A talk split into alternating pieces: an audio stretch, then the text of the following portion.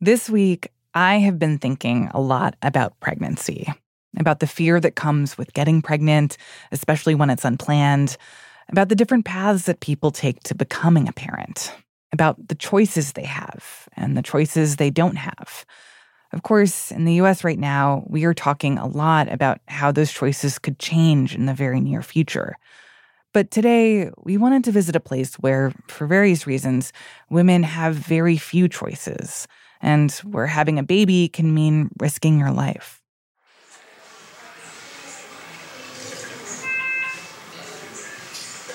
Last year, reporter Danielle Paquette visited a state hospital in Kono, Sierra Leone.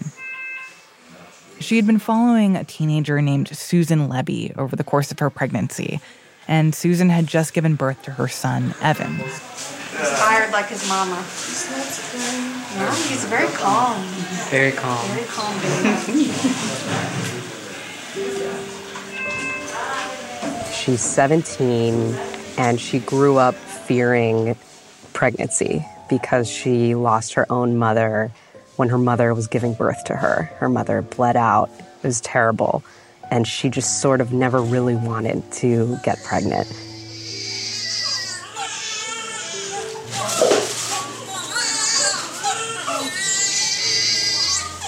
Susan was terrified of pregnancy and birth, in part because Sierra Leone consistently ranks as one of the deadliest places on earth to have a baby. The numbers alone just shocked me. The way researchers measure the maternal mortality rate is the number of women who die as a result of pregnancy or childbirth per 100,000 births. In Europe, it's 8. In Sierra Leone, it's 1,120. Oh my gosh. Wow. And I was talking to some doctors in the country who led me to an even more alarming statistic, which is that 1 in 20 women in Sierra Leone will die as a result of pregnancy or childbirth over the course of their lifetime. My mom was pregnant with me, and then the time for labor, she gave birth at home. And immediately after giving birth to me, she started bleeding. From there, she passed away. I'm so sorry. I couldn't believe it. I wanted to know so much more. How in 2021, 2022, is this still happening? From the newsroom of The Washington Post, this is Post Reports. I'm Martine Powers. It's Friday, May 6th. Today, we talk about women's reproductive health care in Sierra Leone, the risks that women face during pregnancy, and how survival is often just a matter of luck.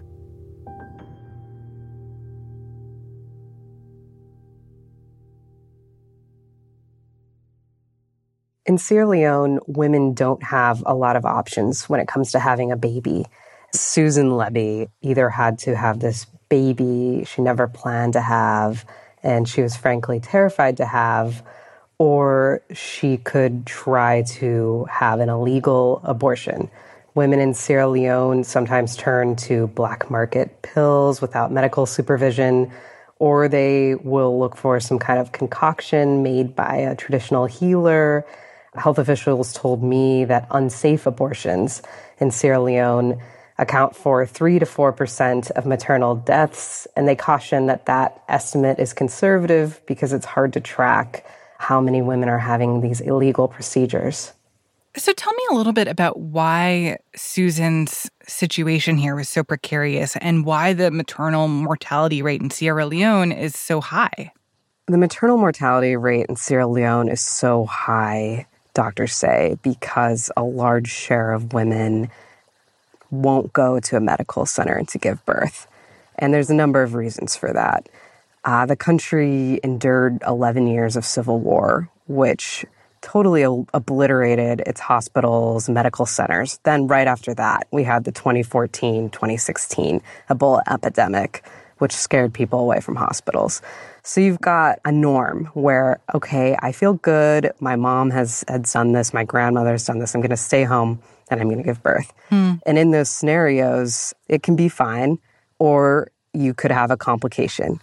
And when you have a complication, it's very important to have a doctor or nurse, someone with the right tools around to address that. And that's why you see so many deaths. There are women who either don't make it to the hospital in time or don't try to go at all. And then there are other cases where they do go to the hospital, but there's a shortage of medicine, equipment. There's a giant shortage of healthcare workers. So maybe you get in at the moment where someone's just simply not on the clock. So much has to do with luck. Luck that you make it to the hospital. Luck that the hospital has a nurse on duty. Luck that the hospital has the kind of drugs you need to save your life. Luck that the blood bank has reserves. Danielle says that the rate of maternal mortality in Sierra Leone has been getting better over the years. But the number of women who die from pregnancy or childbirth is 1 in 20, and it's still really high, something that Susan has experienced firsthand. So Susan was born in a town that during the Civil War, the rebels had claimed. Rebels vying to take over Sierra Leone, essentially. There was an uprising. It was a terrible, bloody civil war. And during that time, the hospital in Kono had been destroyed. Her mother decided to stay home and give birth to her. She died in childbirth. Her father, Susan never met. My granny said they talk about my mama for sick because they say I no see seriousness for the man. Her parents were living together. Her dad rented the place. By the time her mom went into labor and then died, he just left. Susan landed at her grandmother's house. Her grandmother raised her until she was about 10. And then her grandmother died of old age. She ended up staying with a woman who sold soap in her neighborhood. And then that woman had to move away to a different country, to Guinea. And Susan had found herself once again without housing. That is how she met a man in his 60s who offered to provide shelter, pay for her school, if she would be his girlfriend, essentially. Susan found it to be a horrible deal, but she believed she couldn't be pregnant. She could not get pregnant. She'd had a health scare when she was 16 or so. A cyst burst on one of her ovaries. And a nurse, she said, just sort of offhandedly said to her, "I'm so sorry, I don't think you'll ever be able to get pregnant." She moved in with him, seeing no other option. She becomes pregnant, and he shortly after dies of hypertension. It was just this series of awful events that landed Susan in the maternity ward. Susan was afraid to go to the hospital naturally. I no gates, then me people and back no gates at the struggle. I don't have anything, and my people also don't have anything. I have struggled. I don't want my child to struggle, and I want them to learn. I can't get belay. And a lot of people in her community had had experiences where they go in, they're supposed to receive this free health care, but whoever is working that day decides to charge them anyway, an informal fee. So Susan's 17. She doesn't have any money. She's pregnant. She's not sure what to do. But she met a midwife in her community quite naturally named Aminata, who would just show up and say, we are going to the hospital. Come on, come with me. And in fact, here's some cab money. With our relationship, she's sort of a mother to me now. Because all the things she does for me, it's like a mother. I go through hard times, and she helps me. And in that way, Susan got so lucky, because in situations like this, when you're a broke teen and you're pregnant, attention is the currency of survival. Doctors told Susan that she needed a C-section, that her hips were too narrow to give birth naturally. It was something that she only knew because she was going to her doctor's appointments, and she was going at the insistence and support of Aminata.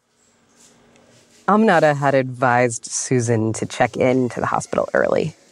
She said this because they weren't sure of her exact due date. The hospital's ultrasound machine had been broken. She was scared up until the last second because in Sierra Leone, doctors often ask women to find a couple pints of blood. What do you mean by find a couple pints of blood? There's a lot of stigma around hospitals and even doctors after the Ebola epidemic, which was the deadliest on record. A lot of people would go into a medical clinic and never come out.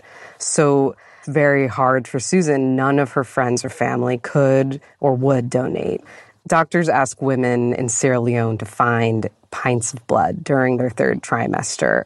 And by that, I mean go out and ask friends and family members if they'll come in and donate. Mm-hmm. And it's important to have that blood because doctors told me over and over again, you could start bleeding during labor or during a C-section. Mm. And there's no guarantee that the hospital will have enough blood reserves to replace those fluids. And a healthy woman can bleed and go into shock within hours and die. Can you talk a little bit more about that shortage of healthcare workers and why that is a particular problem in Sierra Leone? So the Civil War destroyed hospitals, medical clinics. I saw a study that said something like 75% of those buildings were destroyed. And then Ebola killed 7% of the country's healthcare workers by some estimations. And since then, the country has been trying to rebuild. There is one medical school in Freetown, and a lot of graduates seek jobs abroad because they say the pay is often higher. After the break, Danielle tells me about the efforts to make it safer to have a baby in Sierra Leone and how funding for those efforts is at risk because of COVID. We'll be right back.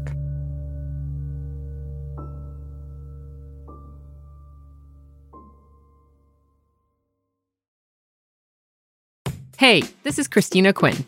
I'm the host of Try This, the Washington Post's new series of audio courses.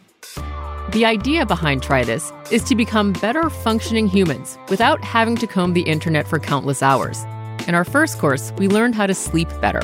Now, we're going to learn how to make our friendships stronger. I'll offer expert tips that are doable, and I'll keep it short. So let's do this. Class is in session. Find Try This from the Washington Post wherever you listen. So what are people trying to do to prevent some of these maternal deaths? So people are working all of the time to prevent these maternal deaths. The government has announced that they are stepping up, they're paying more attention to this, and they're dealing with budget shortfalls, especially at times like the coronavirus pandemic. They've been making a lot of progress up through 2019, really cutting down on these really grim figures. More and more women were getting into healthcare systems. More women were surviving. Then the pandemic hit, and aid and government spending that had been directed to saving more pregnant women's lives was now going to fighting the coronavirus. So I imagine a lot of these deaths must be preventable, right? Yes, nurse midwives in Sierra Leone tell me practically every death is preventable. And that is just a giant part of this tragedy. So there are these efforts, grassroots efforts on the ground, led by women who grew up in the hardest hit areas, going out into the communities, talking to women and saying, hey, I grew up here too. Come into the hospital. I know we haven't always done it this way because of all of these factors, the Civil War, the Ebola issue. But I promise you, come in. We're ready for you. It's always better to get yourself to some kind of healthcare clinic when you're going into labor. And these efforts have produced astonishing results. The hospital I'd gone into in Kono, they had tracked fewer maternal deaths every year since enacting a program like this in 2018. So, Danielle, tell me more about how these programs are funded. So aside from these outreach campaigns, another giant factor in driving down maternal deaths in Sierra Leone was the government's decision in 2010 to make healthcare checkups, certain medicines, and delivery costs free. And you see this line just plummets. Death just plummets. It's this amazing thing. The government celebrates and says, you know, this problem is getting better every day. But now we're learning because of the pandemic. The free healthcare program, as it's called, is at risk. The biggest donor is the UK government, and their foreign aid budget is tied to economic performance, which really took a hit during the pandemic. So while I was reporting the story, the Minister of Health in Sierra Leone told me he'd been notified by the UK government saying, we can't foot the bill for this anymore. Our budget just can't handle it. Oh my gosh. I reached out to the UK government about that, and they confirmed that the spending for this particular program was set to end in September 2022. They said they wanted to help Sierra Leone in other ways, help with maternal mortality in other ways. But for this particular program, it was one of those explanations like, we never meant to stay forever. The numbers have gotten better over time. And now is the moment we have to pull back from that. What happens when the money dries up? When the money dries up, and it has been gradually already drying up, hospitals run out of medicine that they cannot immediately replace, the kind of drugs that stop hemorrhaging, for example. Hospitals and medical clinics can't pay for blood drives, exacerbating the blood shortage and making it more likely to be in the situation where you're there, you did everything right, you're at the hospital, you're ready to deliver this baby in a safe environment, but now you're bleeding and there is no extra blood for miles around, and a life is lost because of something like that. So the doctors, the researchers, the government officials all focused on maternal mortality have expressed alarm at this, saying the coronavirus has reshuffled priorities in a way that is taking essential funding away from the effort to save pregnant women's lives. And I think Susan's journey highlights how we often forget that there's these emergencies still going on. They have been for years. The issue of maternal mortality in Sierra Leone and other countries is not going away. And if you take your foot off the gas, progress backslides. Things get worse. So Susan had her baby in November. Have you kept up with her since then? And how is she doing? I have kept in touch with Susan. She's doing well. Evan, her baby boy, is healthy. She says happy. She has described him as wild, which is exactly what I think baby boy should be described as. She knows that the road ahead of her is not easy, but she tells me she's determined to create a happy life for both of them. She sent me this recording on WhatsApp. Even though I'm sad, but when Evan looks at me, he smiles. I also smile. So that makes me happy. I'm so glad, even though things are not easy. Evan makes me laugh every day. He makes me smile. It makes me to forget about those things that's passed away, only to focus on him. Danielle Paquette is the West Africa bureau chief for The Post. This story was produced by Lexi Diao and edited by Ariel Plotnick. It was mixed by Sam Bear. Special thanks to Jen Amore, Alexa Ard, and Jesse Messner-Hage. To see photos and videos of Susan and her son Evan, find a link to Danielle's story online at postreports.com. That's it for Post Reports. Thanks for listening. Our executive producer is Maggie Penman. Our supervising senior producer is Rena Flores. Ted Muldoon is our senior producer. Our editor is Alexa Diao. Jordan Marie Smith, Ariel Plotnick, and Renny Svernovsky are producers. Sabi Robinson and Emma Talkoff are assistant producers. Sean Carter is our engineer. The Post director of audio is Renita Jablonski. I'm Martine Powers. We'll be back on Monday with more stories from the Washington Post.